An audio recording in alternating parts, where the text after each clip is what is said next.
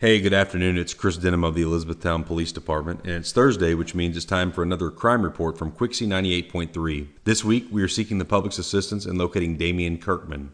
Mr. Kirkman is a 45 year old white male with a last known address in Elizabethtown, and he is wanted for the offense of terroristic threatening.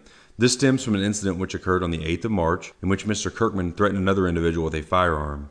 Anyone with any information on Mr. Kirkman's whereabouts is asked to call the Elizabethtown Police Department or you can anonymously call Hardin County Crime Stoppers at 1 800 597 8123.